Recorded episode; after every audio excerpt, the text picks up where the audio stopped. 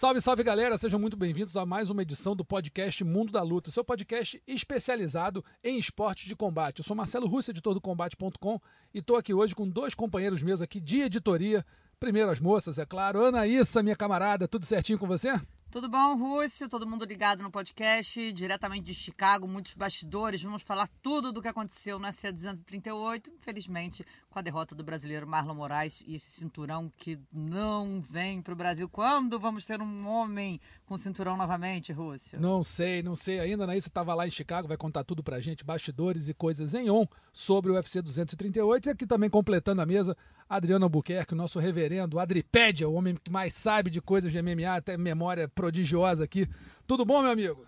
Tudo bem, Rússio, tudo certinho. Ainda meio baqueado aí por essa derrota do Marlon Moraes e do Pedro Munhoz, mas vamos tocar o barco e discutir esses assuntos todos aí. Vamos lá. Então, para quem já não, quem não conhece o podcast, está chegando agora, o nosso esquema é muito simples. Nós temos três assuntos principais e depois a gente elege os destaques da semana, que são o nocaute, a finalização e a vergonha da semana.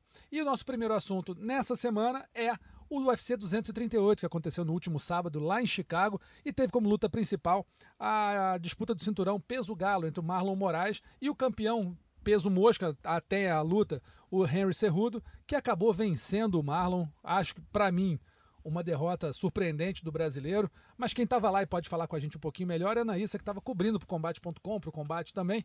Ana, o que, que aconteceu? O que, que você pode falar para a gente sobre essa luta do Marlon Moraes contra o Henry Cerrudo? Pois é, o Marlon estava numa semana em que ele estava bastante confiante, ele, ele pegou, é, tudo isso que a gente vem né, botando na pilha, ah, o Brasil tem que quebrar esse jejum de títulos no masculino, etc. Ele parecia realmente não ter absorvido isso para ele como nenhum peso extra para ele dentro do octógono e começou muito bem. Teve, fez um primeiro round excelente, exatamente na estratégia é, que a equipe dele traçou, que é uma estratégia inteligente para lutar com o Cerrudo. Foi castigando o Cerrudo com os chutes baixos e os chutes altos, uma estratégia boa, não deixar o Cerrudo encurtar e movimentar o tempo todo.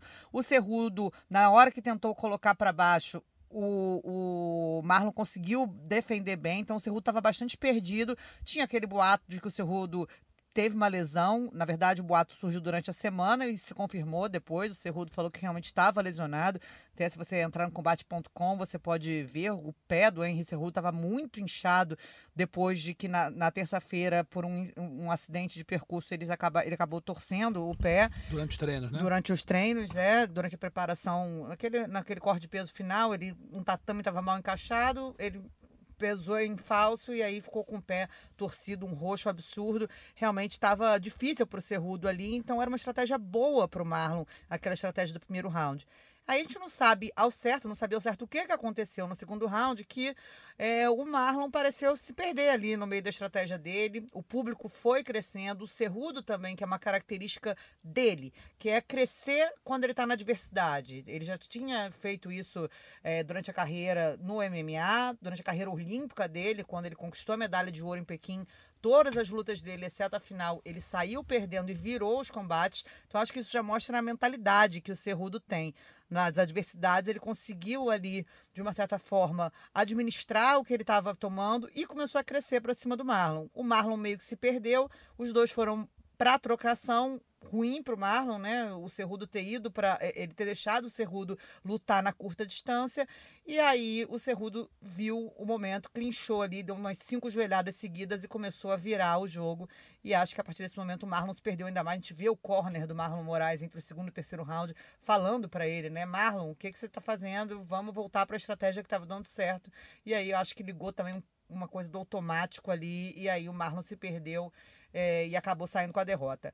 Muito bacana ver a atitude do Cerrudo, né? Muito bacana ver o que a força mental realmente, porque ele até revelou na entrevista depois que ele também estava com o ombro machucado, por isso não estava conseguindo também é, fazer o jogo de queda, que talvez fosse um jogo mais seguro para ele do que trocar em cima com um cara do calibre do Marlon, mas gostei muito da atitude do brasileiro que foi na coletiva de imprensa após o evento. Que é raro, né? Normalmente perde e some, né? Exatamente. Normalmente a gente não vê, né, o, o cara indo lá e, e, falando o que aconteceu. Ele não só foi, como foi muito bacana o que ele ter admitido. Ele falou exatamente isso. Eu me perdi, eu sofri a pressão, eu não sei o que aconteceu, assim, te dizer, mas é, o, a luta foi interrompida nos segundos finais do round, né? Então poderia ter tido mais um round, talvez, para o Marlon se recuperar aí no intervalo, quem sabe voltar. E ele mesmo falou: não, o árbitro fez certo, eu já estava entregue ali, eu sei que faltavam poucos segundos, mas acredito que não ia mudar. Então achei bem bacana a atitude brasileira, a atitude de um cara que realmente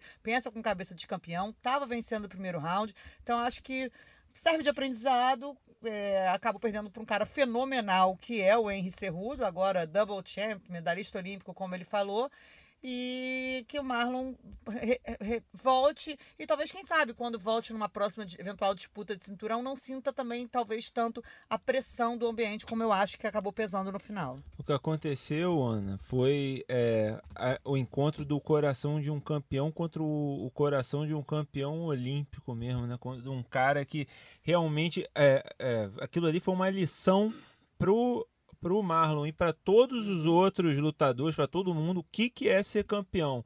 Porque o, o Henry Cerrudo podia ter usado de mil desculpas, podia não ter lutado porque estava com o tornozelo, podia ter perdido ali no primeiro round, tomado tanta porrada e dito depois, ah, porque eu estava lesionado, estava sei lá o que, o cara superou aquilo, superou as porradas que tomou e voltou para vencer. O que aconteceu também foi é, a estratégia do campeão inteligência, né? Ele foi para o primeiro round, apanhou muito na volta para o segundo. O pessoal, a equipe dele falou, né? Você está fazendo a mesma coisa da luta contra o Demetrius, está deixando ele, é, ele chutar a tua perna, tu tem que lutar na curta. Mesmo assim, não foi aí só aí que ele ganhou a luta, né? Ele ainda ele começou a encurtar no começo do segundo round, mas a, o Marlon ainda estava ganhando ali a luta. O que aconteceu? Ele variou o jogo e a primeira mão que entrou, que balançou o Marlon, que ele não sabia o que estava acontecendo, foi um direto. Ele estava só. O, o Henry estava batendo aberto com cruzado de direita. Né? E o Marlon estava sempre bloqueando com a mão esquerda. Numa que ele foi bloquear achando que vinha o cruzado e veio direto, acertou em cheio no frontal do Marlon e o Marlon deu uma balançada. A partir dali, eu, o Henry conseguiu encurtar a hora que quis, dominou no clinch, realmente um clinch fortíssimo que surpreendeu o Marlon e a verdade é que ele já estava nocauteado no segundo round. Ele pode dizer que ele, ah, eu cansei, eu cansei. ele cansou porque ele estava nocauteado, estava semi-nocauteado pelas joelhadas na cabeça e principalmente as joelhadas na linha de cintura que foram cansando ele, foram minando o gás dele. Ele no terceiro round, você vê que ele não volta, que ele volta para o terceiro round, ele ainda está balançado. O, ele até acertou um último cruzado no final do segundo round que balançou um pouco o Cerrudo, mas o Cerrudo volta inteiro depois de um minuto. O Marlon no, no corner, né, os treinadores dele gritando muito, ô, oh, presta atenção, sei lá o quê, e o Marlon fechando o olho, respirando fundo, porque ele não está ali mais. É, então, um, uma lição né, para o Marlon. Com certeza tem condições é, de ser campeão, mas é, vai, vai aprender uma lição com esse monstro que é o Cerrudo. É, o Cerrudo que a gente relembra, né, campeão olímpico de luta greco-romana freestyle em 2008 em Pequim e chegou no, no UFC é, praticamente um lutador de wrestling, teve muito, muita dificuldade para bater o peso no peso mosca, chegou a pensar em parar, depois se acertou com isso do peso Conseguiu vencer o campeão peso galo na categoria peso mosca. O TJ de Lachó desceu para lutar com ele, perdeu e agora ele ganhou um peso galo autêntico. Apesar do o Marlon é até um pouco pequenininho, o peso galo atual, mas é. é um peso galo de verdade. E o Cerrudo mostrando aí que é um grande campeão, é um lutador que está é, demonstrando um excelente, um, um excelente é, talento para o MMA, ou seja, o cara é gênio no wrestling e chega agora com uma trocação que, como a Ana falou, né, superou um trocador de elite. E tem que aproveitar justamente para a gente tem que é, louvar, elogiar muito o trabalho da Pitbull Brothers, Sim. né? É, o cinturão para o Marlon seria ótimo para o Brasil porque é um atleta brasileiro, né? E você só vê o campeão, mas a verdade é que esse cinturão é muito do Brasil também porque a equipe onde o, o Henry Cerrudo recriou o jogo em pé dele, redefiniu, foi na Pitbull Brothers. Você vê a base de karateca dele é a base do Patrício Pitbull. E o, o Eric Albarracin disse isso para Ana claramente, né? Disse isso com todas as letras. O, o Henry Cerrudo veio para o Brasil e imitou, começou a imitar o Patrício Pitbull, a, a base de karateca dele. E do, funcionou muito. É muito mais difícil de acertá-lo né, é, hoje em dia do que era na, na antigamente quando ele perdeu para o Demetrius na primeira luta e perdeu para o Benavides. É um outro lutador desde que ele foi para Pitbull. É, e outra aí. coisa que eu também acho do Cerrudo, fora toda essa parte que a gente está falando, né, é, esportiva, que é inegável, que realmente ele é, como ele falou, o caçador de ouros. O cara tem um, dois cinturões, deve ser uma medalha olímpica. É muito sinistro mesmo. Mas ele também tem esse lado de falar três línguas, de se identificar. Às vezes as pessoas podem achar meio exagerado, meio papagaiado ou não, mas causa uma atenção. Ele tá vestido lá de, de rei e tirar a cobra. Ah, pro público tirar... americano, é, eles adoram esse negócio. Não só Exatamente, americano, né? Eu acho que assim, é uma forma de chamar atenção. As pessoas comentaram. Sim, sim, então é sim. um cara que, de uma certa forma, saiu no, depois no, no, é, provocando, falando que quer ganhar dinheiro de peso pesado pro Dana White, falando também da categoria, que se agora a categoria peso mosca não ficar, como que não vai ficar, porque, né, é, provando que, que. falando dos talentos da categoria, e saiu desafiando todo mundo. Desafiou o Uriah Faber, Dominic Cruz, desafiou o campeão do peso pena. Então, assim, é um cara que eu acho que, além de tudo, ainda tem um carisma e uma, uma, uma boa base para ser trabalhada pelo UFC, principalmente porque fala inglês. E tem uma história de vida, além de tudo, né? Que a gente já. Bastante vendável, né? Não, a história de vida dele é muito sinistra, é, né? Então, assim, é. já superou a morte não sei quantas vezes. O pai dele trocava os brinquedos dele quando ele era criança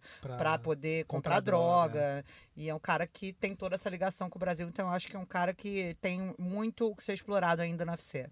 É verdade. Parabéns pro Henry Cerrudo aí, campeão agora peso galo e peso mosca do UFC. E vamos ver qual é o limite do cara que já está falando que quer subir pro peso pena. Eu já acho que é um pouquinho difícil para ele, mas assim, duvidar dele é complicado. Vamos ver que, o que, que vem pelo futuro aí do Henry Cerrudo. E vamos também para outra luta, o coevento principal, também uma disputa de cinturão, Valentina Shevchenko no peso mosca feminino, é, arrasou a Jessica Ai, não tem outra, outra palavra, implodiu a Jessica Ai, Valentina que para mim é um dos maiores monstros do MMA no mundo, masculino ou feminino. É uma lutadora completa, muito forte, muito ágil, habilidosa, trocação de elite. E a Jessica Ai com o cartel dela de 4-5. Eu falei no podcast na semana passada que eu achava que ia ser um atropelo, realmente foi. A Jessica Ai não tem condição de lutar com a Valentina de igual para igual. Assim, ah, todo mundo falou, ah, as principais derrotas, as derrotas dela foram no peso galo, beleza, mas a gente via que no peso galo ela não era uma finalizadora de lutas. Agora no peso mosca também não se mostrou uma finalizadora de lutas, pegou uma lutadora que essa sim é uma finalizadora e aí tomou um chute alto, um chute na cabeça que vai entrar para antologia aí. Eu não lembro de uma de um nocaute no feminino com um chute alto dessa forma. Holly Holm. Holly Holm contra Honda, é verdade. O único que teve. É, Tem razão. O único que foi teve esse. na história de título. Foi, é verdade. Então, assim, emulou a Holly Holm numa surpresa da história do MMA aí. E dessa vez não foi nada de surpresa, é. foi uma, uma bola cantadíssima. E aí, Valentina Shevchenko tem adversário no peso mosca? O que, que vocês acham aí? Ah, eu acho bem difícil. Eu acho que ela realmente é. vem muito forte, como ela falou. Antigamente ela estava lutando numa categoria de peso que ainda não era a categoria dela. Então, agora que ela entrou numa categoria, que foi a categoria que ela lutou a vida inteira, até nos outros esportes, no peso dela, com a no consciência corporal dela, e ela é muito sinistra. Ela, assim, ela sabe que ela. Atlética demais. Né? Atlética, né? que é toda hora a evolução. Então, ela vai para Tailândia, faz camp imers, né, de imersão na Tailândia. Tem a irmã dela que puxa ela o tempo todo. E, novamente, como eu estava falando, né? Hoje em dia a gente olha muito o lado esportivo e também o lado fora. Ela é outra que tira uma onda absurda. Fez o discurso no octógono em três línguas. Acho que já até deu entrevista pra gente em português também. Arrisca talvez um português. É recebeu ligação de parabéns do presidente do Kirguistão.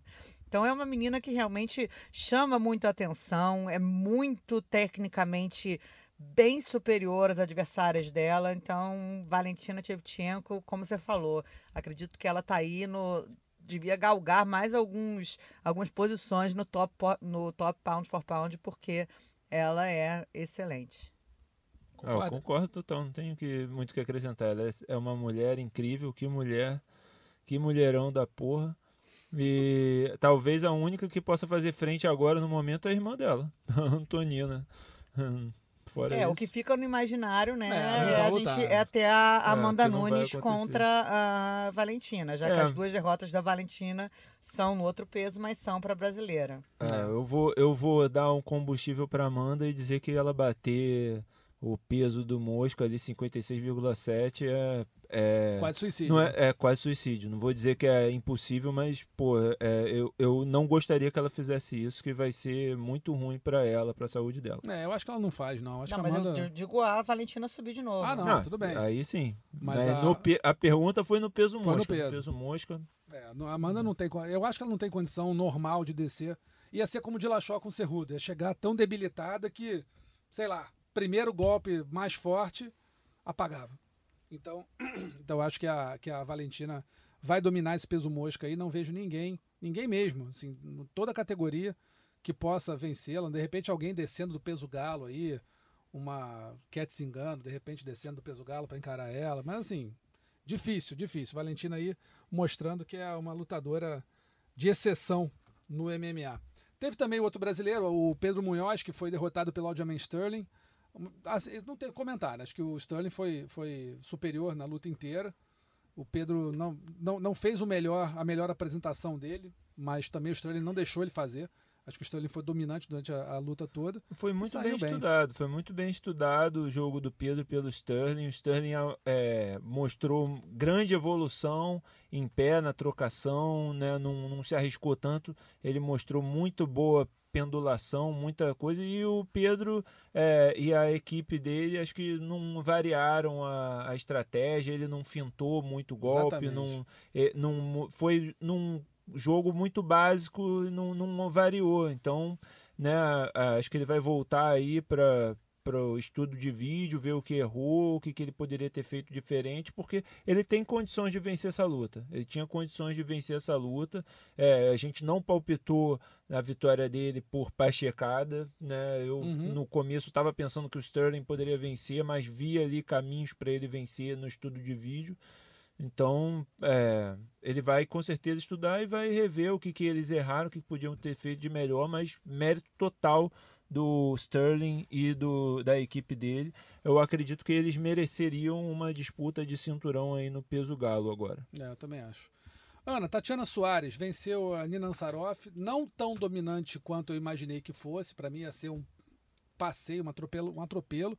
Tatiana foi bem nos dois primeiros rounds, no terceiro me pareceu que ela cansou um pouco e a Nina deu um gás a mais. Acho que também ela deve ter ficado um pouquinho mais na defensiva, sabendo que venceu os dois rounds, não precisava arriscar tanto. Mas a- mostrou algumas brechas que eu não tinha visto até agora. O que, que você achou dessa luta e você acha que a Tatiana é a, desafiante natural ao cinturão da Jéssica Batistaca? Então, as duas estavam lesionadas, né? Foram, foi revelado isso depois pelas duas. A Nina teve complicação durante a semana e a Tatiana falou que ela tem um problema do wrestling. Ela é, medalhista de bronze né, em dois mundiais de wrestling, desde a época do wrestling no pescoço. E aí ela revelou que no último mês ela, foi doideira dela é, continuar na luta, que ela realmente não estava conseguindo mexer o pescoço e que ela não sentiu durante no primeiro round, do primeiro para o segundo round, ela parou de sentir um lado do corpo. Então ela mesmo na hora que ia derrubar, ela, não ela falou, eu lutei totalmente no instinto, eu não sabia o que eu estava fazendo ali dentro. Então, às vezes a gente acha que é desculpa, né? Mas só que para uma, pra uma pessoa que venceu a luta É, tá tem falando, não tem desculpa, por que né? ela né, ter dado desculpa. Então, é, acho que sim, acho que ela está invicta na carreira, uma menina que vem crescendo, tem todo o nome, né? Com a, essa talvez a aposentadoria da Rose Namayunas, que para mim seria o mais justo, dar uma revanche imediata para Rose, mas como a gente sabe que a Rose pode estar fora de cenário agora, eu acredito que a Tatiana realmente é a desafiante é, natural, mas o que ninguém sabe é quanto tempo a Tatiana vai ficar fora por conta dessa lesão. Então a gente tem que esperar, porque pode ser uma lesão que ela tenha que operar alguma coisa ou É. se recuperar, porque ela mesma falou, eu não quero também ir lutar com a lesão que numa luta de Sem tá título sem 100%, estar né? 100%. Eu li um artigo muito bom sobre isso essa semana, sobre esse tipo de lesão no The Athletic e tal, e é, pela descrição dela, eu, eu acho, né, não tenho nenhum conhecimento médico a fundo do caso dela,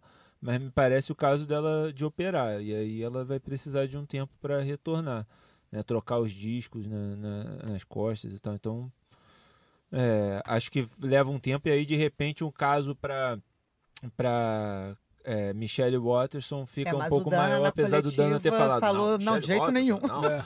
Mas, mas é só porque, né, no caso, se a Rose não voltar e nem a, a- e a Tatiana precisar de tempo, de repente a Michelle Watterson consegue entrar aí no meio. Né? Eu, eu concordo contigo. O caso é ou a, é, a Tatiana, número um, sem dúvida. Se a Tatiana tiver que operar, de repente a Rose. E aí, se a Rose não voltar mesmo, aí, aí sim, de repente, abre uma brecha para Michelle. E aí tem aí também uma luta para chamar a atenção. O Tony Ferguson venceu a 12 seguida, né? Bateu o Donald Cerrone por, no, por nocaute técnico, interrupção médica no, no intervalo do segundo para o terceiro round. E aí fica aquela dúvida: Ferguson, quando terá uma disputa de cinturão? Vai ser depois que o, que o Habib resolver enfrentar o McGregor? Vai lutar com o McGregor? Não vai? Depois lutar com o Poirier? Quer dizer, McGregor e Poirier tá marcado. Oh, desculpa, é, Khabib Habib e Poirier tá Poirier. marcado. Digamos que o Habib vença. Aí vai querer uma, uma revanche, vai dar revanche pro McGregor. Vai ganhar mais dinheiro. Enquanto isso, o Ferguson fica ali dando pico em cano, esperando acontecer alguma coisa. Não, o Ferguson já passou da hora de disputar o cinturão linear, né? Porque ele já foi campeão interino. Isso. Ali não tem outra luta. Não, não é fazer revanche com o Cerrone, que ele já estava dominando a luta Claro. e o terceiro round ia ser só mais um round de, de domínio até ele conseguir um nocaute de repente. Né? É, o, de repente um McGregor poderia ser uma luta com ele ali. Ou o Gage está num bom momento, faz é, ali tá aí, fazer né? os dois ali que O imagina que né? luta seria É. Ferguson e Gage isso, ou é isso. Ferguson e Holloway Já falo isso há um tempo. mas é, é para para ser no máximo um co-evento principal ali do Poirier e, e Khabib para o caso de um deles lesionar o Ferguson é reserva número um porque fora isso cara tem que ser tem que ser ele pelo cinturão Concorda? É, concordo. Difícil a situação, porque é uma situação que você tem o fator McGregor embolando sempre a categoria, né? Então a gente sabe que no momento que o Conor McGregor resolver virar e falar vou voltar para cá, vou voltar a lutar, tudo para e tudo vai girar em torno do irlandês. Então a gente tem que realmente tá Bom, acho que quem tá nessa categoria sabe que tá à mercê disso. Pois é, então fechamos aqui o assunto número 1, um, que foi o UFC 238 do último sábado, e vamos entrar aqui no assunto número 2, que é a nossa Cris Cyborg, a brasileira ex-campeã peso pena do UFC, uma das maiores, se não a maior, lutadora de MMA de todos os tempos, entrou em rota de colisão novamente com o UFC, ela não gostou do, do, do posicionamento da Dana White, que disse que a Cyborg não quis lutar com a Amanda e que agora a Amanda vai lutar contra a Holly Holm e depois a Amanda faria a sua daria revanche à Cyborg. Enquanto isso, a Cyborg tem a Felicia Spencer no UFC 240 lá em Anaheim como sua próxima adversária e também é a última luta dela no contrato. Então fica assim, vai sair essa revanche com a Amanda Nunes? Não vai. Cyborg está interessada nessa revanche? Estava antes.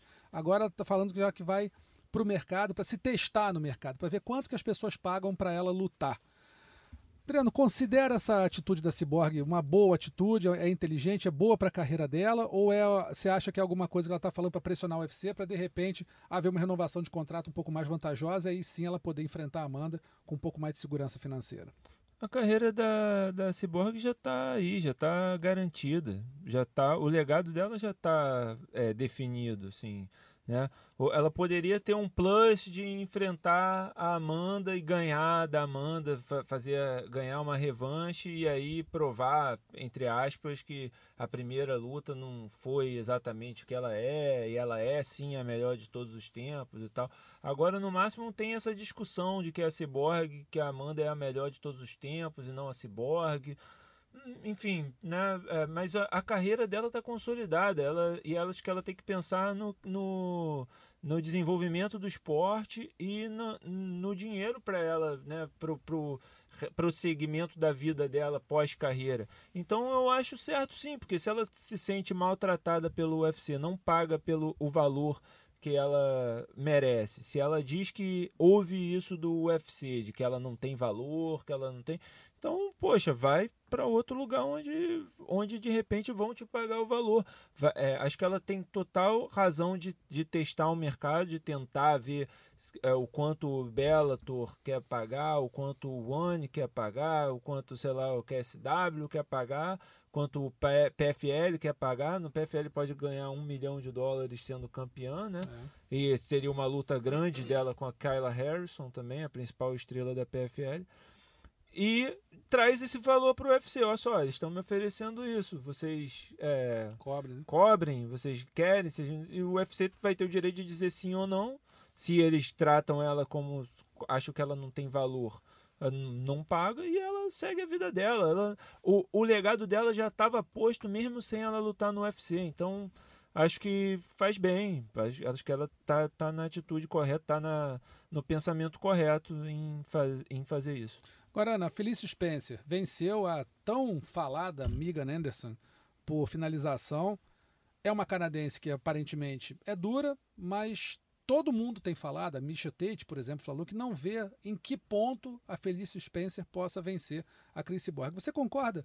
Ou você acha que, a, que a, essa luta contra a Felice Spencer é uma luta digna do fim da, da trajetória da Cyborg no UFC ou você esperava de repente ela que ela deve, você acha que ela de repente deveria esperar uma, uma revanche contra a Amanda ou negociar para ficar no UFC para fazer essa luta contra a Amanda, que acho que é a luta que, não sei, o Brasil com certeza, mas que o mundo também gostaria de ver, né?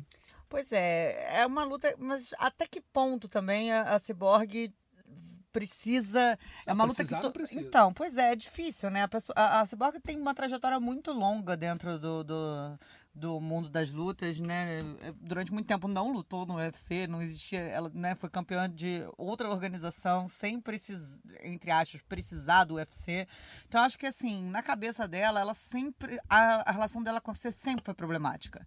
Então é uma, uma relação que sempre foi de farpas todo momento foi de farpas, desde a contratação até esse momento agora do, do da última luta. Eu acho que nunca teve um momento confortável entre organização, mesmo quando nos momentos auges dela dentro da organização, ela main event aqui em Brasília, ela é, em Curitiba, mesmo nesses momentos sempre tinha algum, alguma pinimba. Então acho que assim, é, ela tem outros planos, eu não sei quanto tempo mais a, a Cyborg planeja a carreira dela. Então ela tem. Ela adotou agora né, a, a, sobrinha como filha, mas eu acredito que ela tem também o desejo de ser mãe, ela já falou nisso algumas vezes. Então acho que é justo, assim. Acho que ela tem que seguir o caminho que ela tem que ver que é melhor para ela. Chegou um momento que eu acho que ela não deve, ela não tem mais esse dever de representar o MMA feminino como de repente a gente durante um, muito tempo colocou ela como essa mulher, a imbatível, etc e tal. Essa, essa questão com a Amanda tá uma coisa, um disse-me-disse, porque segundo o Dana White foi oferecida a luta contra a Amanda e a Cyborg que não quis, aí a Cyborg diz que não. Então, assim, tá, tu, nunca é simples. É sempre uma coisa que é um disse-me-disse, que a gente não sabe o que, que é, qual é a negociação. Então, eu acredito que ela tem que ser feliz, sabe? Eu acho que vai ter essa luta agora contra a Felicia Spencer. A Felícia é uma menina que vem invicta, mas eu acredito que a Cyborg, por mais que tenha perdido para Amanda na última luta, é a Cyborg, tem todas as características que a gente conhece, é, provavelmente vem com a cabeça mais centrada também, não vem naquela pilha que foi a luta da Amanda, que talvez ela tenha, assim como o, a gente começou falando do, do Marlon, né, talvez tenha entrado na pilha também, e aí na hora que você parte para cima e sai da estratégia, é chance para um lado, chance para o outro. É, é fatal. Né? Exatamente. Perder ali a cabeça, eu acho que é uma coisa que acaba influenciando muito no resultado, mas não tanto no realmente no que, que ela é. Ela é uma mulher atleta, no dia seguinte ela já estava correndo, treinando. Então, acho que assim, a Cyborg tem mais armas contra a Felícia, mas acho que ela tem que pensar. Acho que ela não deve ah, fazer a revanche e tal. Luta com a Honda, é uma coisa que durante anos a gente nunca saiu. Então, assim, acho que a carreira dela diz por ela, por ela né? Talvez fosse uma questão pessoal, existe muito isso, né? De você ter uma carreira de X lutas e querer bater naquela pessoa que te bateu, mas eu acho que ela consegue viver sem isso e ser feliz aonde pagar mais ou seja mais interessante para ela, porque ela não tem esse tipo de estresse e atrito o tempo todo. É, torcer para Cyborg conseguir aí uma um excelente acordo ou com o UFC ou fora dele, seguir a carreira dela e a vida dela também da melhor maneira possível. Nosso terceiro assunto de hoje é o Bellator 222, que acontece sexta-feira, dia 14 de junho, no Madison Square Garden, no mítico ginásio nova-iorquino. E vai ter nada menos que, olha, dois Gracies disputando lutas duras, um deles disputando o cinturão e a semifinal do GP dos pesos meio médios. O Neyman Gracie vai enfrentar o atual campeão da categoria do Bellator, o Rory McDonald, que é ex-UFC, e vai estar tá de olho numa final brasileira contra o Douglas Lima. Tem Tchau Sonnen contra Lyoto Matida no co-evento principal. Dudu Dantas, ex-campeão é, peso galo do UFC, subindo para o peso pena, vai enfrentar Juan Archuleta. E o outro Gracie é o Robson Gracie Jr., irmão do Renzo Gracie, que vai encarar o Oscar Vera. E além disso, tem uma disputa de cinturão peso galo do Darion Caldwell, o atual campeão, contra o japonês Kyoji Horiguchi. Adriano Albuquerque. Peraí, você, evento, você, não, você não mencionou o evento principal da noite. Como não? Rory McDonald nem Grace? Não, a luta principal da noite é o, o. Como é que é? O mordomo do McGregor vai estar lutando. Ah, verdade, Dylan Dennis. Dylan Dennis. o, o capacho do, do McGregor, amigo. O capacho! Pedrada a, a, nele. O, o, como é que é? O arquirrival de Habib no, no Nossa senhora. O, o pivô da confusão pivô no da confusão, UFC. É verdade. Vai estar lá também, Dylan Dennis enfrentando Max Humphrey. Eu, eu tô brincando, né? Porque ele diz que, que ele é, é o, sempre acha que ele é o main event. main event onde quer que ele vá. Rory McDonald e Neyman Grace, que luta, hein? É, esse é um lutão mesmo. É... E não dá para duvidar do, do Grace, né? Não. É, porque não, não por ser Grace ou por ser brasileiro e tal, mas por, pelos resultados que ele vem obtendo, ele vem crescendo muito e ele teve uma das lutas mais difíceis das, das quartas de final do torneio contra o Ed Roof, né, que também era Sim. um talento do wrestling. Era um jogo que parecia que não ia casar muito bem para ele. Um cara invicto e o Grace lutou bem pra caramba, dominou a luta, finalizou. Então, assim, é, dá para ficar confiante nele. O Rory também vem é, dando umas ideias meio esquisitas, dizendo que que não tem mais o fogo da disputa dentro dele, né? Exatamente, não tem mais o fogo ali da luta, tanto que, que tá em conflito pessoal, então, né, é, e lutou faz pouco tempo contra o John Fitch também, a luta não tem muito tempo, então, de repente o Neyman pode vir ali na força de vontade, na, na no é, fogo da juventude, da, né, e, e ganhar essa luta, que vale o cinturão, e aí, cara, pode ser o primeiro Grace Campeão, mundial desde mundial o Royce, de né? MMA, acho desde o Royce mesmo, né?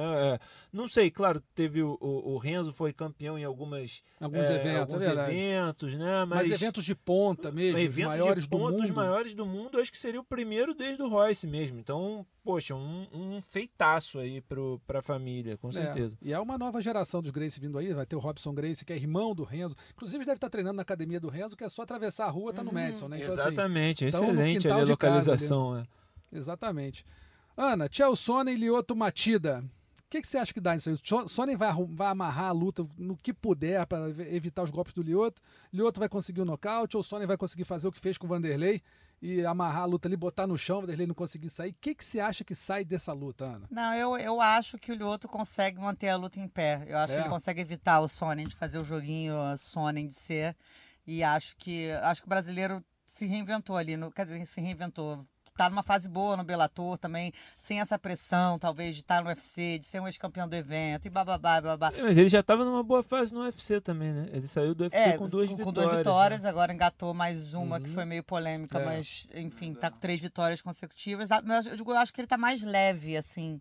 é, no, no, no, Sim, no- de no trato, de, é, de não ter. Então, é aquela coisa, né? O Sonnen a gente sabe que vai para aquele jogo chatinho de amarrar e Claro, colocar na o grade. Lioto é difícil, É. não vai. É, mas eu acredito que eu, eu acho que o brasileiro vai conseguir confundir o, o jogo do Sonnen e vai sair com a vitória. E o Lioto, historicamente, vai bem contra wrestlers, né, cara? Ele consegue manter a distância e pegar eles na entrada. É, eu acho que até a gente tá falando da base de karateca, né? Porque é uma É. base diferente da luta em pé, talvez do que o pessoal do wrestling tá acostumado pra conseguir catar a perna e colocar pra baixo. Então talvez É. possa confundir um pouco a movimentação do, do Lioto, esse jogo, né? Até do jogo do Evasivo, né? antijogo dele. Ele é muito, é, é, exatamente, evasivo e. So, é, como a gente fala assim, quando. Difícil de achar, esqueci o nome Difícil da de achar. palavra agora. Elusive. Que é- Evasivo, é, né? É evasivo mesmo. O, o, o Lioto conseguiu um baita resultado contra o Ryan Bader, né? Quando lutaram no UFC. Exato. Exatamente nisso. Nessa, nessa é, é, na- na, aproximação do Bader, tentando o double leg ali, o, o Lioto conseguiu aquele direto de encontro que deixou o Bader quase inco- inconsciente. lá quando os dois lutavam no UFC. Acho que o Lyoto é, é favorito para essa luta, mas eu não acho que, que seja tão favorito assim. Acho que o Sonnen tem um jogo muito chato. Tudo bem. É, quando ele lutou com o Vanderlei, Vanderlei não está no nível físico que o Lioto está hoje, Vanderlei é. mais velho, enfim, é outro, é outro momento de carreira. Então acho que o Lioto é favorito, mas tem que tomar cuidado com essa amarração do Sonnen, porque ela é eficiente de alguma forma, então e o Lioto não tem aquele chão que todo mundo olha e fala assim, pô, o chão do Lioto é perigoso. Não Sim. é. Então vai ser um duelo meio de estilos aí. Acho que, o, acho que o Sonnen tem uma certa chance, mas eu vou no Lioto Matida. Robson Grace contra Oscar Vera. Robson Grace Jr., né? É, irmão do Renzo, está aí começando a carreira dele. Vai encarar um, uma, uma luta num evento tão grande. Eu não vou nem falar muito da luta em si contra o Oscar Vera. É difícil Vera, de enfim. falar, porque a gente não, é, conhece não, conhece o Vera e o próprio Robson acabou de estrear no evento, fez uma boa lutinha ali, mas ainda está muito novo, muito cru. Também acho. Mas, enfim, é um, é um, é um, um desafio grande pro pro mais novo Grace da família aí do, do Renzo, que não, não é nada, não é nada, sem encarar o Madison Square Garden é, é, é uhum. puxado, não é, é não é tão fácil assim, mas para quem está começando. Dudu Dantas no peso pena, estreando contra o Juan Archuleta, Dudu Dantas que fez carreira no Bela Torné, no peso galo, foi campeão algumas vezes e agora vai estrear no peso pena. Não sei se o Dudu tá. Bom, não sei como é que ele vai reagir no peso pena. É uma subida de, de peso aí razoável. Então, 5 quilos. Então acho que ele vai, vai, ter que mostrar como foi a adaptação dele ao novo peso. E aí é uma disputa de cinturão bem interessante, Darren Caldwell contra o Kyoji Horiguchi, cinturão peso galo, é um lutão. Esse é, é eles baita, já lutaram, eles já lutaram no Rising, né? O Isso. caso é o seguinte, o que hoje Origuchi é campeão do Rising e o Darion Caldwell é o campeão do Bellator, né? E eles estão fazendo uma promoção cruzada, né? Uma unificação de cinturões. É, né? uma unificação. Primeiro o Caldwell foi para o Rising, foi para o Japão enfrentar o, o Horiguchi lá no ringue do Rising e o Horiguchi venceu. Agora é no Cage, mas o Horiguchi mostrou no UFC que tem totais condições de lutar no, no Cage, né? Só a única luta que ele perdeu no UFC foi pro Demetrius Johnson, é. que não é demérito algum. É. Então, pô, essa, esse é um lutão mesmo. Eu, eu tendo aí com o Origuchi, porque já ganhou a primeira e ele é muito duro. É, lutador muito, muito, muito talentoso, o Kyoji Horiguchi. Eventão esse do Bellator, né? E assim, então, esse sistema de, de GP da categoria da categoria peso médio é um, é sistema muito interessante. A gente está falando aqui, está falando em off aqui antes de começar o, o podcast, que o Rory McDonald ele é o campeão da categoria. A luta dele com o Neyman, apesar de ser da semifinal do GP, vale o cinturão. Todas é. as lutas dele valem o cinturão. Quer dizer, se ele perder, o Neyman é campeão e vai disputar a final contra o, o oh, meu Deus, contra o Douglas O Douglas, Douglas é, a final brasileira. Eu acho que é interessante a gente perceber até o movimento mundial de alguns eventos, né? A gente viu o Bellator se reinventando, colocando esse tipo de GP. A gente tem o GP milionário é, da, PFL. da, PFL. A gente tem o Invicta com um sistema muito diferente agora que a gente teve na, na última edição, que as meninas lutam um GP na mesma noite, mas para não ficar tão cansativo como era, o GP é só de um round, de cinco minutos. Então, as lutas são dinâmicas, você é premiado caso você nocauteie ou finalize, você pode escolher a sua próxima adversária, ganha um prêmio de dinheiro. Então, eu acho interessante a gente olhar o movimento de alguns o eventos One do mundo. Championship também tem torneio, né? O One Championship criou GPs ali no peso pra, mosca, no peso, peso leve. mosca, no peso leve para receber o Demetrius Johnson e o Ed, Ed. Álvares. E aí foi o que você perguntou, né, Russo? Anteriormente a gente estava falando sobre o Tony Ferguson, é sobre essa disputa dele ficar parada. Então, de repente, além de um cinturão interino, quem sabe pensar em novos formatos, claro. alguma coisa diferente ali que rendesse uma medalha do UFC, sei lá, alguma coisa que o UFC começasse a, a poder pensar para movimentar. Né? Exatamente. para não ficar refém também de lutadores exatamente, que são medalhões. Exatamente. Né? Exatamente. Você ficar refém então, é fica a dica ruim. aí. E você Hashtag vê o mérito, né? Você vê o mérito ali, claro, né? É, é as. O, o, como dizer? O, o resultado ali tem, tem um objetivo claro. Tem um objetivo lá colocado você vence essa luta, você vai lutar pelo cinturão, você vai lutar contra o cara e vai fazer uma semifinal e quem ganhar a semifinal vai lutar pelo cinturão. Né? É, é, você tem mérito, não tem aquela coisa, ah, pô, o Sterling venceu o Munhoz, Munhoz mas que será que ele vai ser o próximo? É. Ou vai ser o Petrian? Ou vai ser. Uhum é, ou ele vai descer para defender o Mosca. Ninguém sabe. Fica esse negócio. Não, você não tem definido exatamente, bem definido exatamente o que cada um ganha com uma, cada luta. Por isso que esse sistema dos GPs funciona muito bem. E para o peso leve seria excelente. Aí já bota o McGregor contra um deles também. O vencedor ali de cada um faz uma finalzinha para ver o vencedor e enfrentar o Khabib contra o Poirier. É, e aí se o McGregor não quiser também, meu irmão, fica parado um tempo aí sem ganhar a montanha de dinheiro que ele ganha e fica vendo todo mundo lutar. Tá aí ganhando dinheiro no uísque. Bom, é, terminado o terceiro assunto, vamos lá para os nossos, pros nossos destaques da semana. Tem aqui o nocaute, a finalização e a vergonha da semana. Nocaute, olha, eu, vocês podem até ter achado outro aí, mas eu não vejo nenhum melhor que o da Valentina sobre a Jessica Ai. Não sei o que vocês acham, mas esse aí foi realmente de, de almanac. Brutal, né? como Brutal. diria Valentina. Brutal. Valentina. Valentina. A finalização da semana, eu coloquei aqui o Adriano Garimpô lá no, no, no, resumo, no, do, no resumo do MMA, lá no combate.com, você pode dar uma entradinha lá e ver. O peso pena sul-coreano Han Guk Jung, Jung, né? Han, Han Guk Jung. Quase arrancou a perna do compatriota dele, o Mingu Lee, com uma impressionante... Esse nome é bom demais, hein? Mingu Lee. o homem que some, né? que se faz sumir o Minguli, com uma impressionante chave de joelho no Angels Fighting Championship 12 que aconteceu em Seul, capital da Coreia do Sul. Então você dá uma olhadinha lá, uh, o nosso Hanguk Jung quase arrancou a perna do cara mesmo. Foi realmente uma, uma, finalização sensacional. E a vergonha da semana veio também ali do resumo do MMA, Adriano.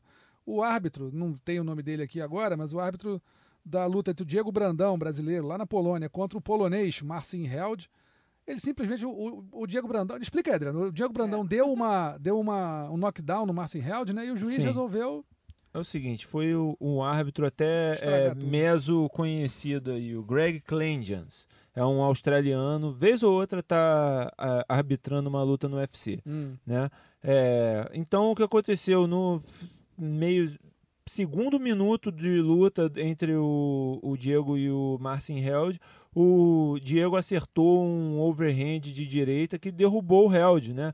É, aquele clássico overhand de direita do Diego Brandão foi como ele ganhou do, não ganhou não, mas como ele derrubou também, né, na final do TUF e tal, ele foi muito bem nessa nesse lance aí.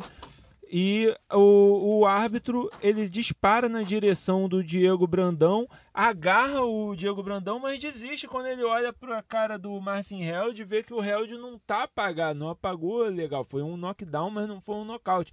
E aí passa do, do Diego, coloca a mão no joelho e fica olhando. E aí o Diego tá. Dá uma reclamada né? com ele. O que aconteceu? Que é tá você maluco? veio aqui, me parou, me tocou quando você toca, é porque vai parar a luta.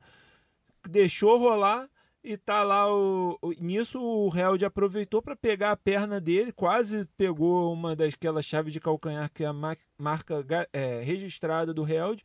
E a partir daí, cara, a luta mudou. Virou o toda, né? Diego né? não, não conseguiu retornar. Claro, né? É, o lutador tem que conseguir retornar, ele não pode usar isso de desculpa também, né? O, o Held é um grande lutador, vários, já aconteceu várias vezes com outros lutadores, né? A gente pode até lembrar, por exemplo, o caso do Bustamante, né? Do Murilo Bustamante, né? Que teve que ganhar a luta duas vezes do cinturão no UFC. É, mas, mas, enfim, foi uma né? atrapalhada né? horrível. Né, que, que ali de repente o Diego podia ter caído marretando para encerrar a luta e ele não não foi não o fez porque foi interrompido pelo árbitro e acabou perdendo a luta. Eu, eu, posso, eu sei que assim, a gente nunca tem um mico da semana 2, né? Normalmente é sempre uhum. unânime. Mas eu gostaria de acrescentar aqui Acrescente. a sugestão do Justin Bieber enfrentar o Tom Cruise Também. e o McGregor falando que quer promover o evento. Baita vergonha. Vergonhoso. E aí, se você quiser Ridículo, botar três, né? o McGregor resolveu desafiar é. o Mark Wahlberg depois também. Exatamente. Dizer, virou a fanfarra sem limite esse negócio de desafiar. Pô, Justin Bieber e Tom Cruise, cara. Não, é isso, cara. Tá vendo? Ó, aí, aí, que é o negócio, ó. O Ferguson, aí o, o McGregor vai dizer, ah, não, eu quero a revanche com o Khabib. Ele, Dana devia falar, não, vai lá lutar com o Mark é, Wahlberg. É. Vai lá, promove Luta lá teu com o Justin Bieber. aí, vai lá, vende aí. Teu, Sai na mão teu... pro Justin Bieber aí, campeão. Fala, sério. Enfim, pessoal, essa é a nosso, nossa vergonha da semana. O nosso juiz também com vergonha A e vergonha B, sendo aí do, do McGregor contra o Mark Wahlberg, Justin Bieber contra o Tom Cruise. Isso vai encerrando o nosso podcast dessa semana. Você acompanha o podcast Muito da Luta lá no combate.com. Você pode entrar lá, baixar para você, ouvir é, no caminho para casa, para faculdade, para onde você quiser. E semana que vem a gente está de volta, tá bom? Grande abraço para todo mundo. Até mais.